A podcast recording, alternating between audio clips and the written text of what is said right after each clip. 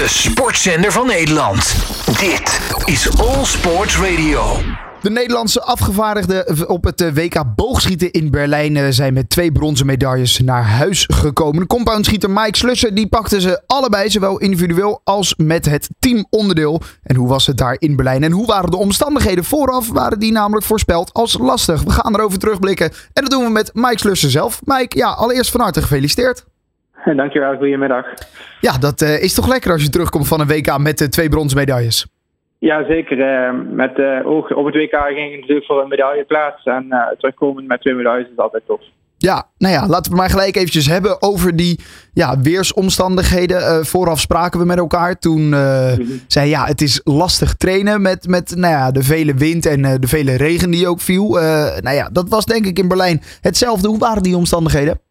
Ja, zoals van tevoren ja, verwacht waren ze inderdaad niet prettig. Uh, ja, we zijn wel voorbereid. En uh, ja, de, de aanloop naar het toernooi was eigenlijk precies zoals ik had voorspeld. Dus het was daar zeer lastig en heel veel wind. En ja, uiteindelijk goed in mijn, ja, in mijn voordeel uitgekomen. Ja, was het voor jou makkelijk om je daaraan aan te passen? Ja, ik uh, wist eigenlijk van tevoren, we hebben al verschillende keren een wereldbeker gehad. Het is altijd, ja, het is een heel groot open veld. Star wide, right in één keer hard. Dus ik, ja, ik was er gewoon goed voorbereid. Ik ging er mentaal in van het gaat gewoon een hele moeilijk lastig toernooi worden. En uh, uiteindelijk ja, werd het ook zo. Dus ik was er ja, gewoon mentaal heel goed op voorbereid. Ja, hoe, hoe verliep het uh, toernooi voor jou? Uiteindelijk uh, in de halve finale dus verloren. En ja, we zeiden vooraf al, de verschillen in dat compound schieten die kunnen ontzettend klein zijn. En dat was in die halve finale ook het geval, hè? Ja, precies. Op de halve finale op één punt verloren. Ehm, ik heb voorlopig uiteindelijk uh, wereldkampioen. Dus ja, dat geeft een beetje troost. Maar ja, er zit gewoon millimeter verschil in. En dat is het mooie met handbalschieten. Af en toe een millimeter kan te veel zijn. Ja, 148 om 149 was het. Ja, dat echt een puntje. Ja, en dat, ja, dat is misschien ook lastig. Of, of weet je dat dat bij de sport hoort als je op, op zo'n manier verliest? dat hoort gewoon bij de sport. het is een beetje ja, momentopname. Het zijn relatief korte wedstrijden. De scoren liggen heel kort bij elkaar. Dus het is gewoon moment van de dag, moment die 15 pijlen hoe het gaat. En ja, dus het is gewoon het hoort bij de sport. En het is niet altijd, is bij ons in de sport niet altijd het beste gaat winnen. Dus het, af en toe is de underdog ook echt wel favoriet. Ja, inderdaad. Um, ja, goed. Uiteindelijk tevreden. Kijk, kijk je tevreden terug op het individuele toernooi? Ja, zeker. Uh, individueel, uh, ja, medaille halen WK is altijd een bijzondere prestatie. Dus uh, daar ben ik heel blij mee. Ik ging natuurlijk voor meer. Maar ja, dat, af en toe moet je tevreden zijn met een plek. Ja, nou ja, en je had niet één bronzen medaille, maar twee bronzen medailles. Want met het teamonderdeel wisten jullie ook een bronzen medaille te veroveren. Ja, precies. we stonden eerder op die dag stonden we ook in de bronzen finale en ook gewonnen.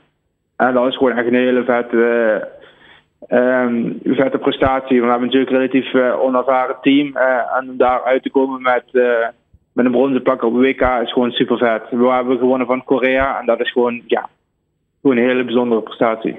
Ja, dat is een, van de, een van de beste landen hè, in het handboogschieten. Ik denk, ja, in, in, het algemeen handboogschieten zeker. ja, er gaat gewoon heel veel geld om in de trainingsfaciliteiten. En in, ze hebben daar ook zeg maar een soort sponsorteams. Dus er zijn zeg maar Hyundai Steel, uh, Hyundai uh, Automotive. Uh, er zijn heel veel teams die dan zeg maar ja, mensen sponsoren en die naar wedstrijd toe gaan, ervaring, training is, personal trainers en alles. Dus dat is heel lastig om tegenop te boksen. Ja, ja, ja, nee, goed. Um, uh, daar dus ook een bronsmedaille. Ja, voor jou geen uh, Olympische Spelen om je nu op voor te gaan bereiden. Want ja, dat, dat is, er wordt niet een Olympische Spelen gehouden in het compound schieten. Hè? Dat is alleen in het recurve. Uh, correct. Uh, zoals het er nu naar uitziet, was het in 2028 ook een Olympisch onderdeel. Dus uh, daar hebben we dan op naar uit te kijken. Ja, dus nog eventjes vijf jaartjes wachten.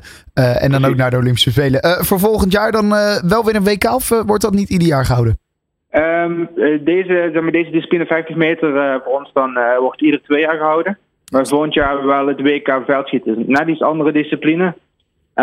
dus het is maar één jaar die discipline, ander jaar onze outdoor discipline. Dus vanuit daar. Eh, maar bijvoorbeeld eh, voor mij volgende maand is het wereldbekerfinale. Uh, dat is ook een hele belangrijke wedstrijd, net als de 2K. Uh, wij wensen jou heel veel succes daarbij. En uh, nogmaals, van harte gefeliciteerd met de twee bronzen medailles. We spraken Mike Slusser over het WK boogschieten. All Sports Radio.